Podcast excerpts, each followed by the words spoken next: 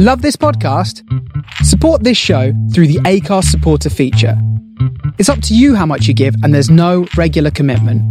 Just hit the link in the show description to support now. Millions of people have lost weight with personalized plans from Noom, like Evan, who can't stand salads and still lost 50 pounds. Salads, generally, for most people, are the easy button, right? For me, that wasn't an option. I never really was a salad guy. That's just not who I am. But Noom worked for me. Get your personalized plan today at Noom.com. Real Noom user compensated to provide their story. In four weeks, the typical Noom user can expect to lose one to two pounds per week. Individual results may vary. One size fits all seemed like a good idea for clothes Nice dress. Uh, it's a it's a t-shirt. until you tried it on. Same goes for your healthcare. That's why United Healthcare offers a variety of flexible, budget friendly coverage for medical, vision, dental, and more. So, whether you're between jobs, coming off a parent's plan, or even missed open enrollment, you can find the plan that fits you best. Find out more about United Healthcare coverage at uh1.com. That's uh1.com. People of Earth, attention. Calling Tau City, turn on your radio. I know we had some words last time, but that was so long ago. I got your message. It was a little harsh, you know. It's still a little hard for me to hear. Please take it slow. Welcome to Starship Sofa, part of the District of Wonders network. Everyone has a story in the District of Wonders. Come and find I'm yours. tuning in to your transmissions. I'm waiting to be found, I'm building rockets. This is the Starship Sofa, Everybody, welcome, hello, and welcome to show 673. I am your host, Tony C. Smith. Hello, everyone. I hope everyone is fine and dandy. Yes, we've got a proper show today, so I'm not going to waffle. I'm not going to waffle like I did last time. We've got a fantastic story. Oh, man, yes. And we have our very own Amy H. Sturgis. That's all coming in today's show. I do hope you will stick around and enjoy it. So, main fiction Falling Sunward by Michael J. Whistler. This story is an original to Starship Sofa. Michael J. Whistler is a commercial and documentary filmmaker by day and science fiction author by night. He's a sincere believer that good science fiction can help us save the world. Through his writing and podcast, Exploring Tomorrow, Meaningful Science Fiction and Life's Big Question, Whistler explores how we as people encounter and wrestle with meaning of life questions in the stories we love. He is the author of two novels. Unidentified and Sleepwalker, with a third on his way. He's also written and directed several award winning science fiction short films. Whistler was born in Brazil, South America, where he spent most of his childhood. He now lives on the south shore of Boston, Massachusetts, with his wife and daughter. And to learn more about Mr. Whistler, you can find him at mikewhistler.com, and there's a link there to the site. Now, this story is narrated by Tatiana Gray. Tatiana is a critically acclaimed actress of stage and screen and the audio booth. She's been nominated for dozens of fancy awards, but hasn't won a single damn thing. She went to New York University and lives in Brooklyn, New York. You can find her at tatianagray.com, and again, there's a link there.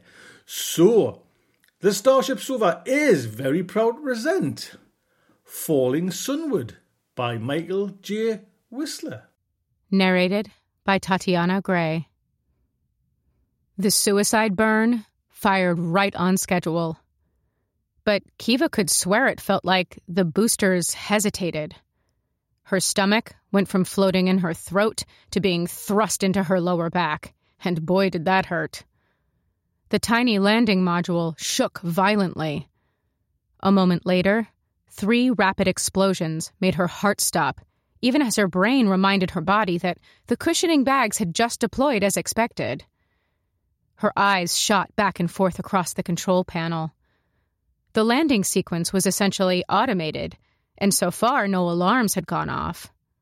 Any second now, she would. She hit the Martian surface, the air rushing out of her lungs. Her vision blurred and narrowed into a tunnel for a split second as her entire body ached. Kiva willed herself back to alertness. An alarm sounded. One of the landing cushions had burst. The landing module tilted to the right. As it did, another alarm sounded, alerting her to the loss of balance. She reached forward to deploy an emergency stabilizer booster on the falling side of the module, but when she pressed it, she got a misfire code. Had she been a skilled pilot, she might have been able to activate manual autopilot override and use the maneuvering boosters to right the module, but she was in the wrong seat for that. The pilot's seat sat empty next to her, a fact that the permanent lump in her throat would not allow her to forget. The module lurched further, and in that split second, Kiva reached out and hit the landing cushion override command, instantly deflating the remaining cushions. The module dropped to the Martian rocks with a painful bang and rocked into an upright position. Well, relatively upright at least. The instrument panel before her informed her she was leaning 6.59 degrees aft. Close enough for a solo landing. Close enough for my last landing, Kiva Yi thought as she swallowed back that familiar lump. The hollow pain she'd grown accustomed to overwhelmed any relief she felt at managing to land safely. She felt a wave of nausea, but knew it likely had nothing to do with the landing. Three more alarms sounded. She forced herself to go through the motions and check them off one by one. There was damage to a section of the heat shield, a potential breach to one of the empty fuel cells, and one communication antenna was no longer registering as connected. This shortlist would not have been acceptable on any other mission. She sighed and tapped the screen for each one and brought silence to the cabin. Now it was just her heart thundering in her chest and her breathing inside her helmet. She sat there, allowing herself a moment of merely existing, merely breathing, merely being, merely feeling this foreign gravity.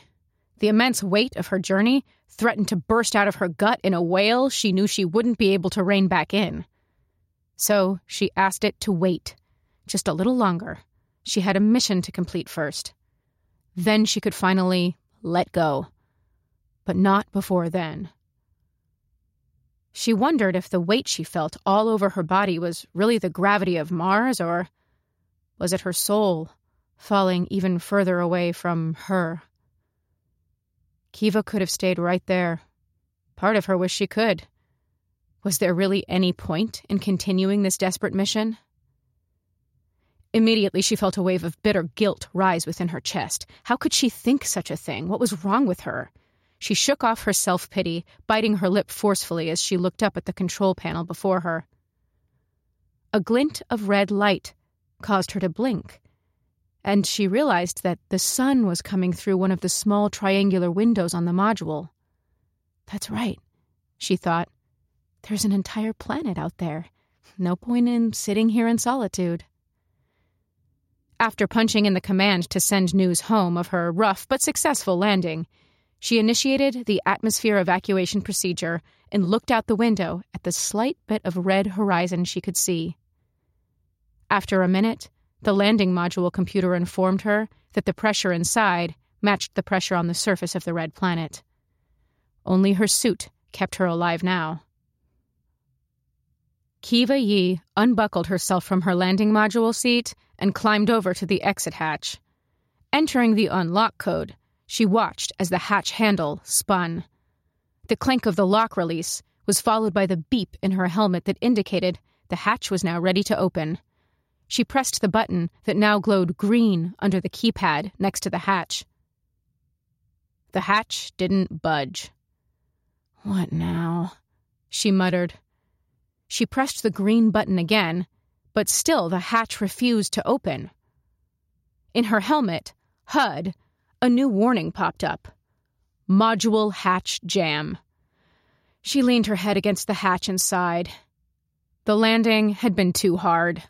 This poor lunar made module wasn't designed for such a rough drop. She used the touchpad on her suit's left arm to enter a search command, but threw her hands up after a moment. She glared at the hatch. It was unlocked, but stuck. Reaching out, she put a hand to it and pushed. It didn't budge. She pushed harder. Still nothing. She sighed again, fighting back irrational tears that demanded their moment.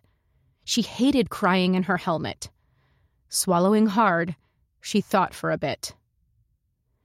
Well, I didn't come all this way to sit here pissing in my suit and waiting for the end to come. She delivered a hard kick to the hatch. It moved slightly as her joints shocked her body with intense pain. She kicked it again, feeling the jolt of pain go up her leg and straight to her head. The hatch flew open at last, bright sunlight flooding the interior of the module. Well, bright was a relative term, she reminded herself. It felt bright ish to Kiva in the moment, but it was far from being as bright as it had been at the outset of their journey. She stepped out onto the Martian surface with a pang of longing for home rather than the excitement of setting foot on Mars for the first time. She had long dreamed as a young girl of visiting the red planet, and yet, now that she was finally here, she felt no awe or joy, only pain. This was a moment she should have been sharing with her partner. She took a few tentative steps letting her body get used to the feeling of Martian gravity. It was a good bit more than the lunar gravity she was accustomed to. But seven months in space under nearly constant acceleration or deceleration had given her a chance to get prepared for a deeper gravity well. Looking back at the landing module, she could see that it leaned slightly. She wondered if she should try to close the hatch. She hadn't even run a proper shutdown sequence. It didn't really matter now, anyway. That poor module had done its last job. It was never going home. Thanks for the ride, she choked out. Activating her positioning system display in her helmet's HUD, she began the very last leg of a very long journey. Possibly humanity's last journey. Kiva stuffed the last of her socks into a Lunar Space Exploration Agency issued bag. A knock on the door caught her off guard. Standing there was Tsu Fang, tall and lean in the fashion of many fourth generation Lunarians. He looked at her with those still, calm eyes. I know, she said preemptively. It's premature to be packing, and I'm just setting myself up for disappointment because. You've been approved. Kiva stared at him, words still caught in her throat, her mouth open. The normally forgotten hum of the air circulation system seemed deafening now. You're going, Tsu said. They thought your mission proposal had high merit and is worthy of our investment. The final Callisto 4 rocket is being prepped. They're allocating the needed fuel now for the trip. Kiva let out a sigh of relief, fighting back a smile. They are only allocating the required fuel for a one way trip. She cocked her head in puzzlement at this last remark. Yeah, that's all my mission brief called for. I argued for more. Why? Tsu shrugged. Cover our bases, account for unforeseen circumstances, he said, and give us the option to come home. What would be the point? Tsu shrugged again. Wait, why are you saying. She started, but she could read the answer in his face. You talked your way into being my pilot? Corvin didn't pass psych evaluation, he said. The whole thing was about to get tossed into an endless loop of debating and reevaluating, and we don't have a single second to spare anymore. She looked down at the floor and then nodded slowly. I hope I'm not imposing, but you need a pilot. She looked up at him and breathed, Thank you. You really believe this is the landing site we should target? She frowned.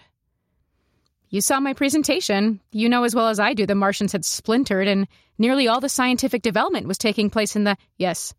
He cut her off. I know. But do you believe it? Fighting back a sudden wave of anger, she stared into his eyes, trying to gain any insight into what he was getting at. Maybe he just needed to hear her say it. Maybe that was the last piece of the puzzle for him, the last push he needed to pack his own small bag and leave his home forever. Could she blame him? Yes, she said. This is it. He smiled. Okay. Kiva finally allowed that smile that had been fighting its way forward earlier to the surface. They were going to Mars. Her mission was approved. She was going to make a real difference. She was going to take action. I guess I better get ready, Tsu said. He turned to leave and then looked back at her. Does your family know you applied?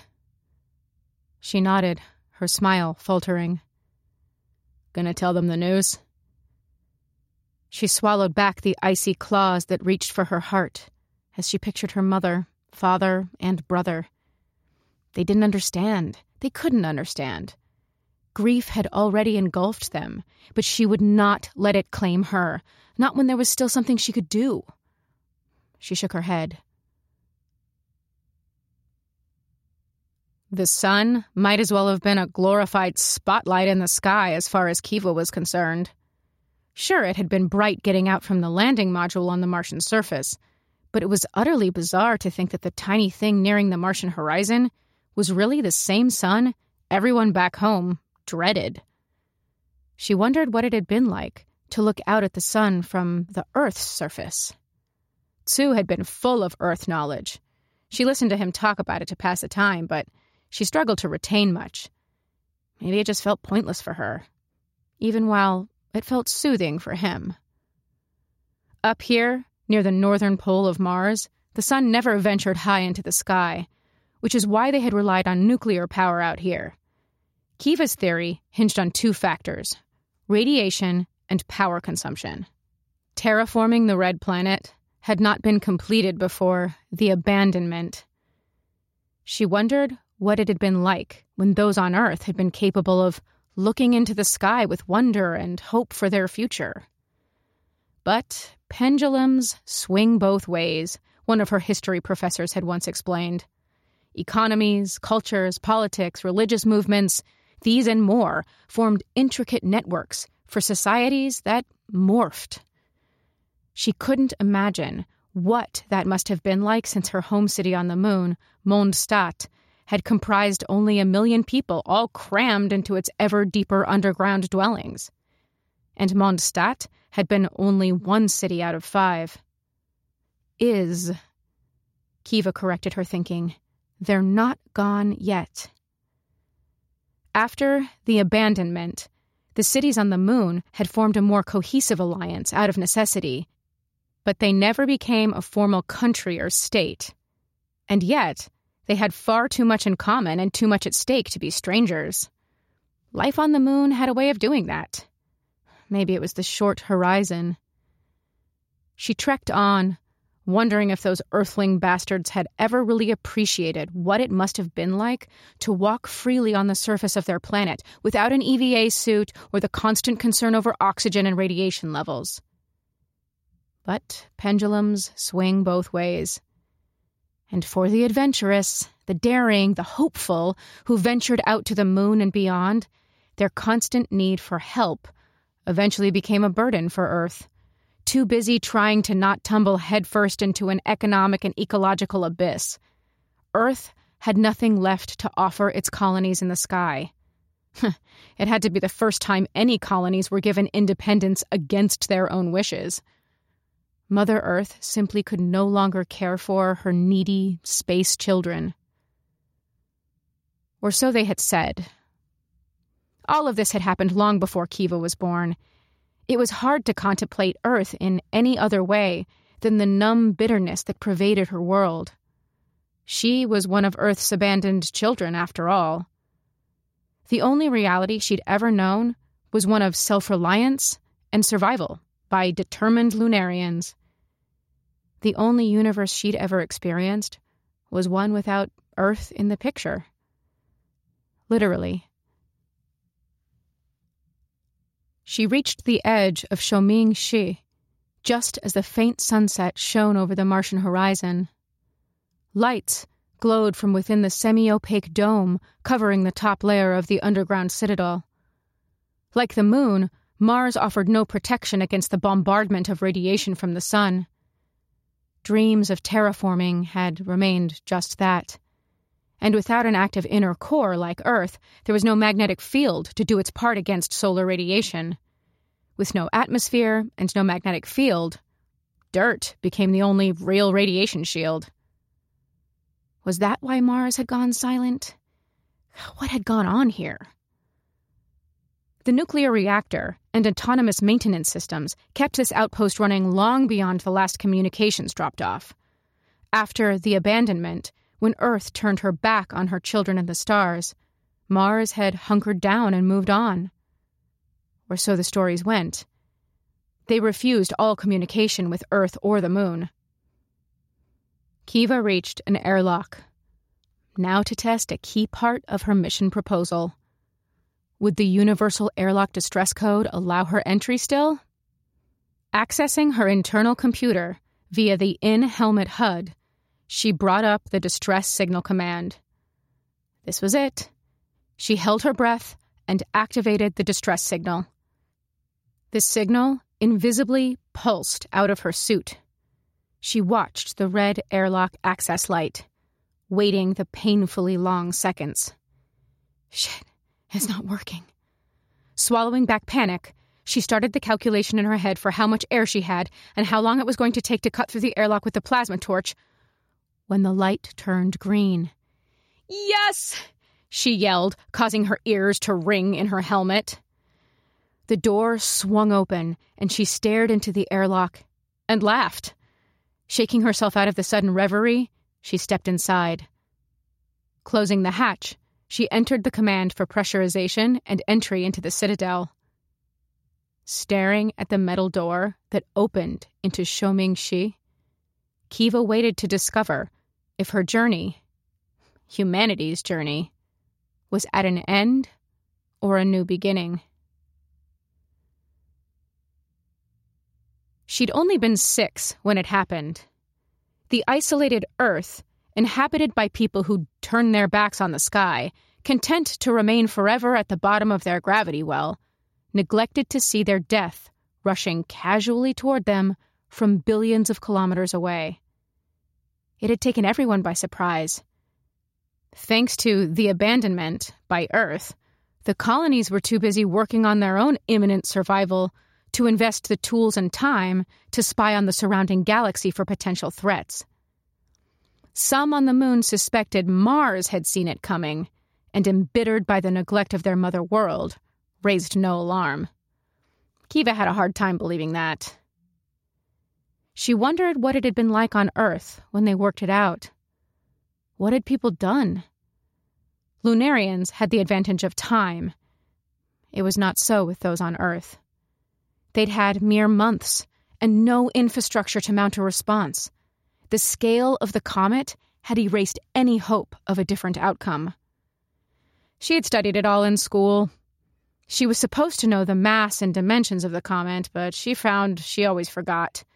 It was pushed out of her mind by the images of cities on fire, mass graves for the suicides, the prayer vigils, the blinding blast.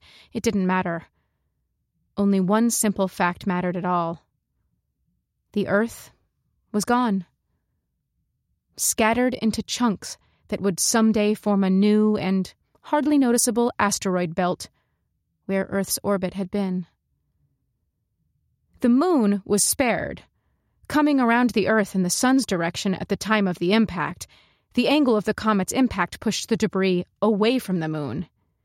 But with Earth's magnificent gravity well erased from the fabric of the universe, the moon was left to be influenced by a much more distant, though greater, force.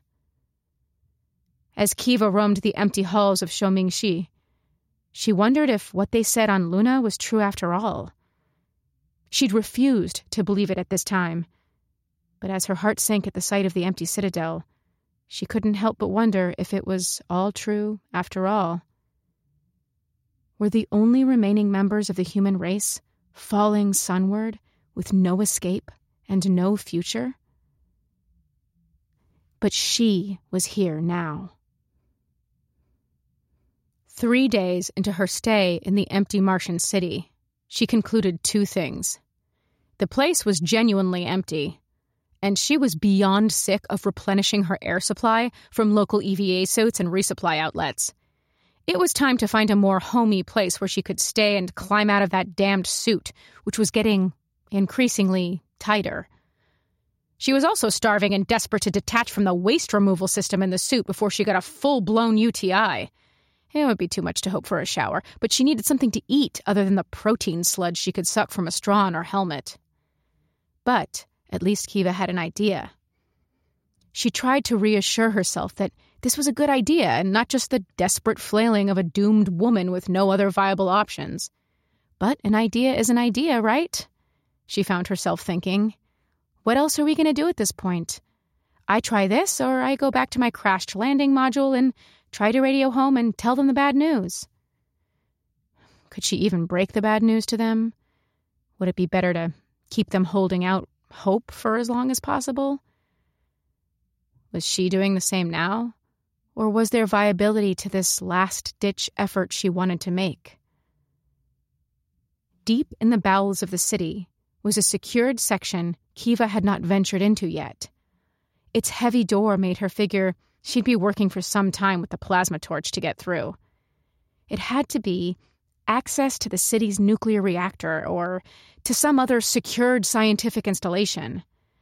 The map she could find of the city was out of date, and the nuclear reactor had been a closely held secret. Obviously, it was underground somewhere, but the Martians didn't want that information shared with just anyone, especially given the fact that they seemed to figure that if anyone was about to show up from Earth or the Moon, it might be for a hostile takeover. And being able to hold their power sullies hostage would be a real advantage to attackers. So maybe the reactor was down that direction. Or maybe there was something else. Either way, they wanted it protected, given how deep it was, and how thick that door seemed. The Geiger counter in her suit showed no elevated radiation in the area, so she figured she'd try it once she replenished the power for her suit's electrical systems. Maybe there were still people huddled away deeper under this city with its active power supply. She fought off dread and despair, trying to remain hopeful that there was still enough of a contingency of Martian society to mount a rescue mission. Her people were desperately relying on her. It was her job as the messenger to remain hopeful and leave no rock unturned. That other messengers of other areas of Mars had failed could not enter her mind. Such thoughts threatened to drag her down below a sea of despair from which she would never be able to surface. She was sure they had looked the wrong places. She had to be. Of course, if what lay beyond that door was more nothing, she was really going to be out of options. But she couldn't let herself think of that. She swallowed back the rising despair and steeled herself for one more effort, one more rock to turn over. After all, the place was curious. Bright lights illuminated the large door. On it were no words, only a large monochromatic drawing of a tree. She figured she'd have to use her plasma torch to cut through the door. Her careful study of old records on her trip to Mars gave her some ideas of the scientific facility she might find inside, but those records were decades old, predating the Martian silence. Huh, there could be anything behind this door or nothing at all. What had Tsu said on the trip out? Not much of a gamble when there's nothing left to lose. She tried to push the thought of him from her mind as she worked, but the smell of his hair returned to her nose like a ghost drifting through a silent room, the unseen ripples of love and grief tracing out from the source. How he'd touched her, how he'd held her, how he'd lied to her. Or failed to tell her the truth behind his desire to volunteer for the mission. Not much of a gamble indeed, she muttered as she approached the door, the words hollow and frightening in her helmet. When had she spoken last? She stared at the tree on the door. It was a silhouette, almost a large icon, really, but why a tree? It had no access panel she could see, so she reached for her plasma torch as she stepped up to it. The door slid open. She jumped back in surprise. Beyond it lay darkness.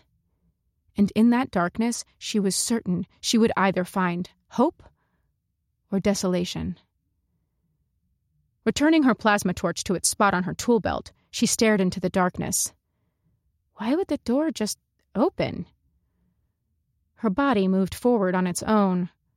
Her mind, her soul, her ability to hope all remained behind, numb beyond rescue now. But her body had a mission to accomplish. The floodlights attached to her helmet automatically kicked on as she crossed into darkness. Surrounding her were tall shelves. She stepped between them and looked about. Her heart thundered as she realized that small, glowing displays at regular intervals showed that the glass sealed shelves were operating. Slowly, lights began to glow from above. It was at this point that Kiva was able to finally grasp how high the ceiling in this room was. She craned her neck back and gazed up at the glowing lights emitting from the ceiling some 30 meters above her. The shelves seemed to go nearly as high. Looking back down at the rows, she realized what she was seeing. These were long term, deep storage units, and they were still functioning. Walking through the shelves, deeper into the massive warehouse, which is what she took it for since she saw no walls to her left or right after entering, she traveled a long way. Here and there, she caught glimpses of containers behind the glass. There were seeds and partially grown plants. So one rumor was true. Mars had maintained a cryogenic genetic storage system of some sort. Her feet moved faster. Her heart pounded hard now, aching inside her chest. Finally, she reached the end of the row of shelves. She skidded to a stop, nearly losing her balance. There was a body on the floor. It lay on the pristine white floor, next to the massive working control console. She stepped closer to the preserved body. With no real atmosphere in the warehouse, there was no decomposition, just a lifeless, frozen, terrifyingly skinny form of a man. His light brown skin stretched tight over his cheekbones. His lifeless blue lips were slightly parted. His eyes stared out in frozen awe he seemed forever petrified in a moment of transcendence, as if gazing out lovingly at a future for which him would never arrive. Kiva stooped and took in the sight of him, feeling drawn to this spectacle of death, sensing a kinship in mortality she'd struggled to know in living. She recalled feeling this way as she was forced to prepare Tsu's body to be jettisoned into the cosmos, once the cancer took over too many of his organs all those missions to the lunar surface in efforts to maintain solar arrays, launch missions to Mars, fix communication antennae, damaged by increasingly closer solar flares. They added up to radiation overload for Tsu's body. Standing, she felt the child inside of her, struggling against its increasingly cramped quarters. The unborn child was already living in the plight of every Lunarian. Such a vast universe, and yet so inhospitable to the fragile sacks of fluid and bone with overgrown brains. Maybe it was just the way of the universe. All life has an expiration date. Humanity was reaching their own at last. Blinking back tears, she pulled her eyes away from the dead man and at last allowed herself to gaze properly at the large control wall before her. This semicircular control station had a desk level control panel and a single massive curved screen that displayed the status of every sector. Cryogenically preserved were a host of seeds, plants, animal embryos, and she took in a sharp breath human embryos. There were human embryos. Rushing forward to the control panel, she stared at the window displaying the human embryo numbers 7,877 viable embryos, according to the display. Next to that was an entire database of thousands of human eggs and sperm and other genetic material. She glanced down at the simple control panel. It was deceptively simple. It was a single touch surface. As she drew near to it, it glowed with life, then resolved into a single blue circle that waited directly in front of her. As if drawn instinctively to it, she reached out and touched it. The screen before her cleared, and video footage of Earth appeared before her, surrounding her peripheral vision on the large arched screen. Oceans, lush green forests, cities, villages, rockets launching into space. Without words, the history of humanity's venturing out from its home world played before her. At last, the comet struck. The footage now showed life on Mars. Martian cities rose quickly in time lapse. Kiva recognized the scientific outposts being built in the footage to attempt the terraforming on Mars but the structures weren't complete. The footage cut to life inside the cities. People with sunken eyes coughed. Hospital beds filled. Microscopic footage of what Kiva could only assume was a virus danced before her. Next, shots of empty city walkways and paths. Kiva tasted the salt of her own tears, only then realizing she was crying. Something had gone horribly wrong on Mars. Something had decimated the population. A map of Mars displayed red X's one by one over each Martian city and outpost until, at last, there were none left. The map was marked only with icons, no words, no date either. There was no way of knowing for sure when this had all transpired. Kiva looked all around the screen, trying to find any inscription, anything to indicate the time or cause of the Martian plague. Nothing. All the information was being conveyed to her by visuals alone, no language. The screen now displayed footage of the stacks of cryogenic shelves. It showed her where other such locations could be found. It showed her labs that could be used. It showed her what could be done still to revive the human race. It ended with a shot of a newborn child being held by a woman before the screen faded. She stood frozen in place, waiting for anything. What she saw next confused her. It was the same footage, starting over with shots of Earth, but the colors were all wrong, like some vibrant negative image tinged with reds and purples had the screen broken? How could that be? Her stomach lurched with a horrible realization. These visuals were not for her benefit. They were now playing in a different light spectrum than the human eye was equipped to see properly. That's why there was no language in the video. Tell them the story without words, with no language and grammar. Let them see what they needed to know. She looked back to the last keeper of this vault of life and wondered if he'd ever imagined another human being would be the one to stumble upon this place. It didn't seem like it had been their plan. Whatever their plan had been, that was not the real question for Kiva now. What am I going to do with this? She turned and looked at all the rows of tall shelves going off in every direction. Could she really revive humanity in this place?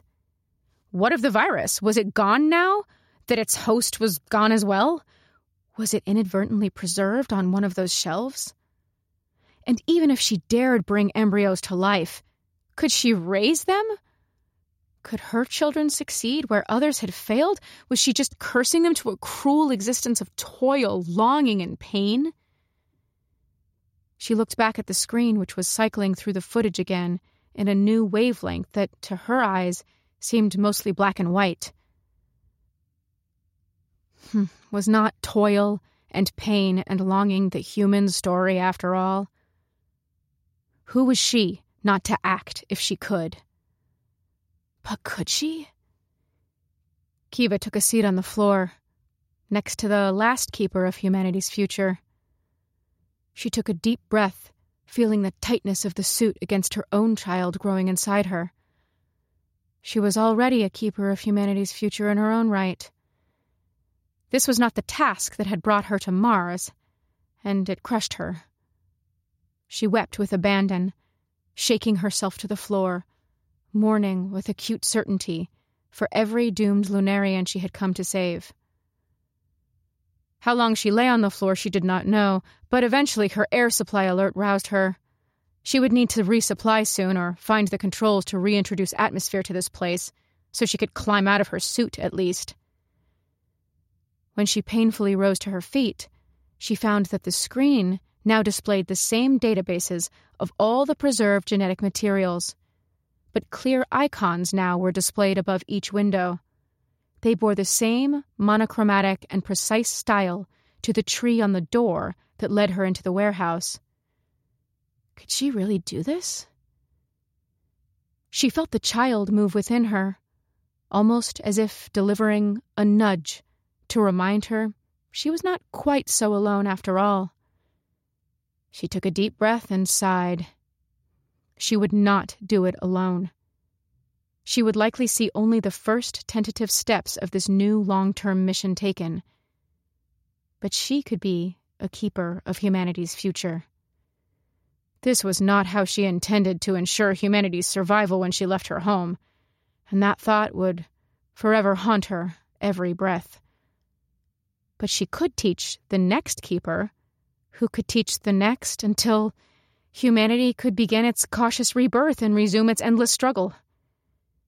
She placed her hand over her belly, sighed a soul crushed, hope filled prayer to anyone who might still care for her race of beautifully flawed beings, and accepted what she knew for certain now to be her final mission. There you go, Mike, Mike, lad. Oh, listen, when everyone pop over to Mike's site, and he's got a podcast as well. So please do do subscribe to that, Mike. What a what a what a story. Thank you indeed. And Tatiana, it's lovely. A big hug from me. Big hug. So, without further ado,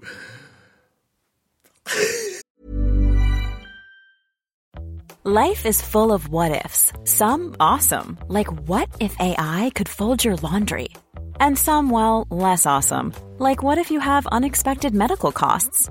United Healthcare can help get you covered with Health Protector Guard fixed indemnity insurance plans they supplement your primary plan to help you manage out of pocket costs. No deductibles, no enrollment periods, and especially no more what ifs. Visit uh1.com to find the Health Protector Guard plan for you.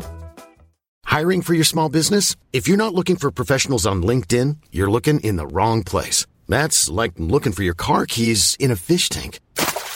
LinkedIn helps you hire professionals you can't find anywhere else, even those who aren't actively searching for a new job but might be open to the perfect role. In a given month, over 70% of LinkedIn users don't even visit other leading job sites. So start looking in the right place. With LinkedIn, you can hire professionals like a professional. Post your free job on linkedin.com slash people today. Millions of people have lost weight with personalized plans from Noom. Like Evan, who can't stand salads and still lost 50 pounds. Salads, generally, for most people, are the easy button, right? For me, that wasn't an option. I never really was a salad guy. That's just not who I am. But Noom worked for me. Get your personalized plan today at Noom.com. Real Noom user compensated to provide their story. In four weeks, the typical Noom user can expect to lose one to two pounds per week. Individual results may vary. It's our very own Amy H. Sturgis. Ims! Hello, my friends. It's time for another look back into genre history. And today I would like to talk about a topic that is, in a sense, ripped from the headlines, or at least inspired by the headlines. What headlines are those, you may ask? Well, I want to read you just the beginning of a news article from October 28th, 2021. Uh, this was posted by the public relations at the website of the San Diego Zoo in California. And the headline is San Diego Zoo Wildlife Alliance conservation scientists report first confirmed hatchings of two California condor chicks from unfertilized eggs. Discovery of parthenogenesis or asexual reproduction is a first for the species and by historic confirmation through molecular genetic testing. Okay, that was a mouthful. Let me just read you the opening paragraphs here to give you an idea of this topic, this significant find. From San Diego. Conservation scientists at San Diego Zoo Wildlife Alliance reported an extraordinary discovery this week in the Journal of Heredity, the official journal of the American Genetic Association, that could have rippling effects for wildlife genetics and conservation science. During a routine analysis of biological samples from two California condors in the San Diego Zoo Wildlife Alliance's managed breeding program, scientists confirmed that each condor chick was genetically related to the respective female condor, or dam, that laid the egg from which it hatched. However, in a surprising twist, they found that neither bird was genetically related to a male, meaning both chicks were biologically fatherless and accounted for the first two instances of asexual reproduction, or parthenogenesis, to be confirmed in the California condor species. Additionally, the two dams were continuously housed with fertile male partners. So, this parthenogenesis discovery is not only the first to be documented in condors, but it is also the first discovered through the use of molecular genetic testing and the first in any avian species where the female bird had access to a mate. This is a truly amazing discovery, said Oliver Ryder, PhD, Kleberg Endowed Director of Conservation Genetics at San Diego Zoo Wildlife Alliance, who is co author of the study. We were not exactly looking for evidence of parthenogenesis, it just hit us in the face. We only confirmed it because of the normal genetic studies we do to prove parentage. Our results showed that both eggs possessed the expected male ZZ sex chromosomes, but all markers were only inherited from their dams, verifying our findings. End quote. Okay, so what is this about? This is about parthenogenesis, asexual reproduction, in which an embryo that's not fertilized by sperm continues to develop and it only contains the genetic materials of the mother. Okay, this is very exciting for conservation. This is very exciting for genetics. This is exciting, of course, for the California condor. But I immediately thought of how science fiction has talked about parthenogenesis in, yes, drumroll, the human species. So my brain immediately went back to 1915 to Herland by Charlotte Perkins Gilman, a novel I really think is amazing and that I have taught in class. That is the first thing that I thought of when I saw this news article. Charlotte Perkins Gilman was an American humanist, novelist. She wrote short stories, she wrote poetry, she wrote nonfiction, and she also lectured for social reform. And Herland, which was published originally, serialized January through December in 1915, is a novel about an isolated society that had existed for 2,000 years with only women, sort of isolated in the mountains, no way to get in, no way to get out. And so this society of women became, by necessity, by adaptation, evolution, if you will, parthenogenetic. The women reproduced asexually. This novel is so smart and it accomplishes so much. It's told from the perspective of a sociology student, Vandyck or Van Jennings. And he and two of his friends form a party, an expedition, to go see if the rumors are true that in this uncharted land there is, in fact, a society consisting only of women. They can't believe it's true because how would th- that community reproduce over the years, right? But they want to see if it is, they want to study it and learn from it. So they speculate about what it might be like, they each guess, and they guess differently, all three of them, based on their own stereotypes about women. So you can see how much this is a novel about gender and how gender is constructed. Remember, this is 1915, in which Charlotte Perkins Gilman was writing this. And you can see how very differently each of these three men assume a woman's society would develop. And once they discover this place, which is a utopia, frankly, they react in very different ways. One who just thinks women should be protected and served and sort of puts women up on a pedestal. He, he essentially reveres the society, idolizes it, and prefers it to his own. Then the one who assumed that women were things to be conquered and won, the male chauvinist of the group, he doesn't fare very well at all. In fact, he ultimately gets expelled from the community because he turns rapist. But our main character, the sociology student, falls somewhere in the middle and is fascinated by what he sees in the society. And the women are remarkable characters, and they engage in conversation and analysis about why their society has developed the way it is and what the expectations of uh, the men were and what differences there are between this women led society and the societies outside. Education is the highest art in Herland and is one of the reasons this community has thrived the way it has. There's a really interesting take here on individualism and community we often see individual versus the community set up as a kind of classic trope, the conflict.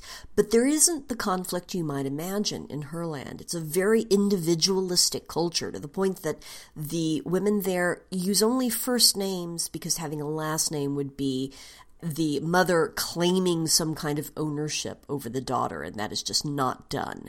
But there's also a very strong connection to community and an appreciation that consensus must run the government, must run the society, that everything everyone does affects everyone else, and so decisions have to be made with appreciation of the impact and consequences of individuals' actions. But there is not that sense of conflict between the individual and the community, quite the opposite. And of course, gender is front and center here. Uh, what is constructed, what is natural, if anything, and what we could see naturally evolve from a society without the imposition of gender expectations from one gender upon another. It's also fascinating to see how our point of view character, Van, rethinks and recontextualizes his own society after encountering Herland. At any rate, a fantastic novel, really a classic for a reason, highly recommended. Okay, so my brain immediately went from the California Condor to Charlotte Perkins Gilman, as it would, right? But I also thought it'd be interesting to mention a few other science fiction works that deal with parthenogenesis. So let me just name a few. This is not a comprehensive list. I'm not pretending that it is. But I thought it might be interesting to note a few highlights in the history of parthenogenesis in science fiction. So I'm going to start there with Herland. But later, there are others. I want to pay particular attention to a few. One I would note is A Door into Ocean by Joan Slonczewski from 1986. Dr. Zeus, or Dr. S, as some of her students call her, is an American microbiologist at Kenyon College, where she has a very cool website, which includes, among other things, health advice for students. Her health advice for students includes four key tenets sleep eight hours every night, avoid alcohol, avoid fraternities and sororities, and prepare for the zombie apocalypse. She's also a science fiction writer, and she has focused a lot of her work on space travel and biology. She has twice won the John W. Campbell Memorial Award for Best Science Fiction Novel, and one of those wins was for A Door into Ocean. By the way, she also originated the idea of the mitochondrial singularity. That's the idea that the technological singularity, which a lot of science fiction folks know about, uh, is happening gradually. That humans are becoming, in a sense, the mitochondria of our own machines. And she has written books that explore this, novels that explore this through science fiction, like Brain Plague and The Highest Frontier. A Door into Ocean is my focus, though. Here, its themes include ecofeminism, biology, obviously, because it is a book about a female centric society that reproduces through parthenogenesis, and also nonviolent revolution. So, this is a key hard science fiction text as well as a key science fiction text from the perspective of gender and feminism. Another work I want to mention is Ammonite by Nicola Griffith from 1992.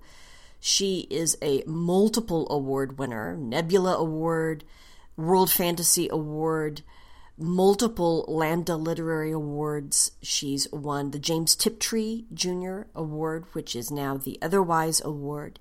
She's a UK and US dual citizen, and she's also the founder of hashtag CripLit, an online community for writers with disabilities, and she co-hosts a regular chat on Twitter on that topic. Ammonite was her first work. It won multiple awards the Lambda Literary Award for LGBT themed science fiction, uh, the Otherwise Award, again, that was uh, formerly the James Tiptree Jr. Award, also, in 2008, the Italian translation of Ammonite won the Premio Italia Award, which is the Italian prize for works in science fiction and fantasy. Ammonite is told from the point of view of a woman anthropologist who goes to a colony that had previously, centuries earlier, been shattered by a virus that took out all of the men and changed the surviving women. And so now, after a very long time, this anthropologist is coming to interact with this remnant, with the descendants of this colony, and discovers when she gets there that uh, she too is changing. Griffith engages with the question of whether a society run by women would be superior to what we have seen. And she doesn't rely on easy answers here. She really gets in and grapples with this question of sexuality, of humanity, of what's real and what isn't, and what gender means or might mean in terms of the way a society is constructed, how a society runs, how a society survives. One other work I want to mention is Glory Season by David Brin from 1994. Brin is a U.S. scientist and science fiction author. He's won the Hugo Award, the Locus Award, the Campbell Award, the Nebula Award, and in fact, Glory Season was nominated for both the Hugo and Locus Awards in 1994. And this work has been debated, actually, quite a bit. The premise is that a genetic engineer has created a new strain of human being and that new strain can produce sexually, But women can also choose to reproduce through parthenogenesis. And the resulting society is largely female. And one of the issues of contention, some people see this as a feminist utopia. Other people say, no, that's not a utopia, that's a dystopia. Some people view it as a feminist work. Some people view it as a post feminist critique of feminism. You kind of see my point here. A lot of different interpretations of this work. But it is undeniably important, and I wanted to make sure to add that to the list. As I said, these are not the only works that deal with parthenogenesis, and in fact, as an ending note, I'm going to share a couple of short descriptions of a couple of other novels.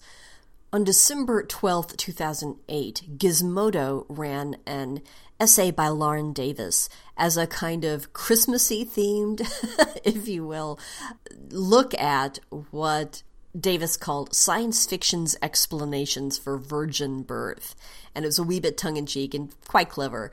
And a couple of novels mentioned there I wanted to mention using Lauren Davis's descriptions. The first is Virgin Planet by Poul Anderson, that was 1959 and Davis explains it this way. After a spaceship full of female explorers crash on an uncharted planet, the survivors set up a new society and develop a way to reproduce through parthenogenesis. Generations later, descendants of the female colonists have never seen a man, and the powerful doctors hold the secrets to parthenogenesis. But when a lone man lands on the planet, many of the women are eager to try an alternative method of reproduction. End quote. So there you go. And one more worth mentioning, also from the same article, Sex and the High Command by John Boyd from 1970.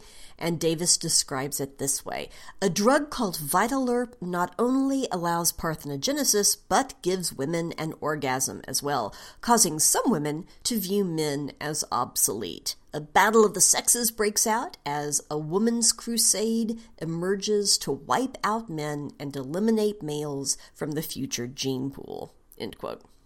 And so, the big takeaway here is that, first of all, California Condor, way to adapt.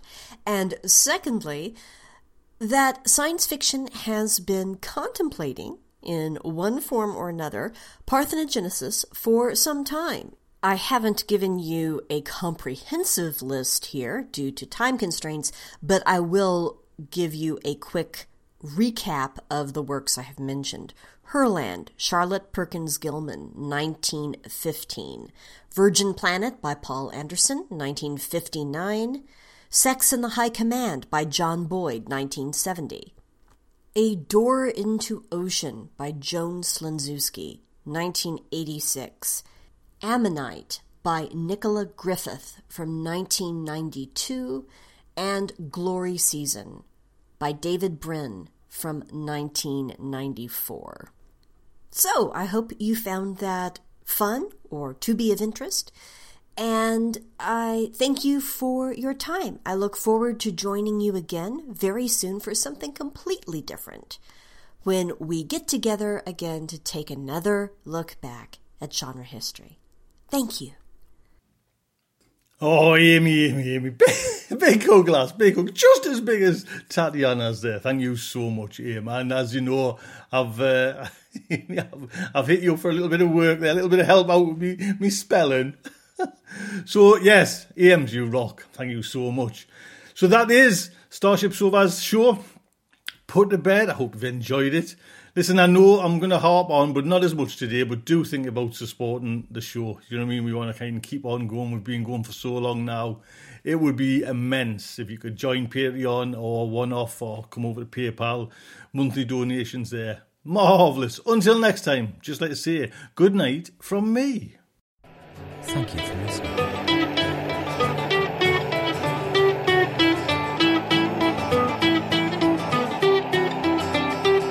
Get out much. I've barely left the ground. I'm tuning in to your transmissions. I'm mooning, waiting to be found, and I'm building rockets. I'm pointing them to the moon, but the work is going slowly. It won't get to you anytime soon. Can you reach me? Is my signal getting through? Turn on your radio. I wanna talk to you.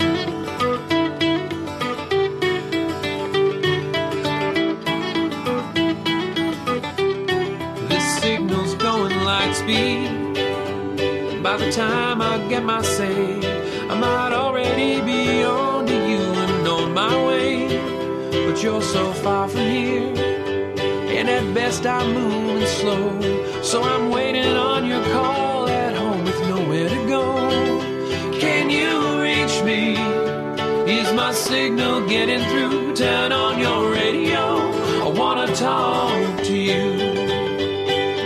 Wanna talk to you.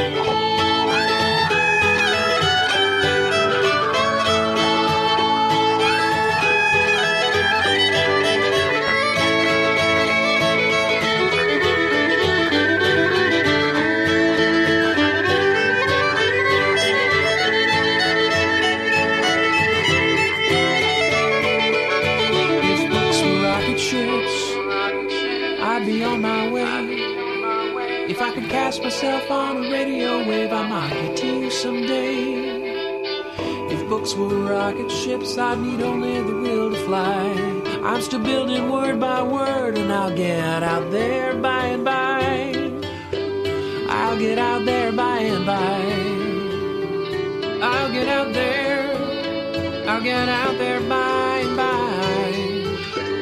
I'll get out there by and by. I'll get out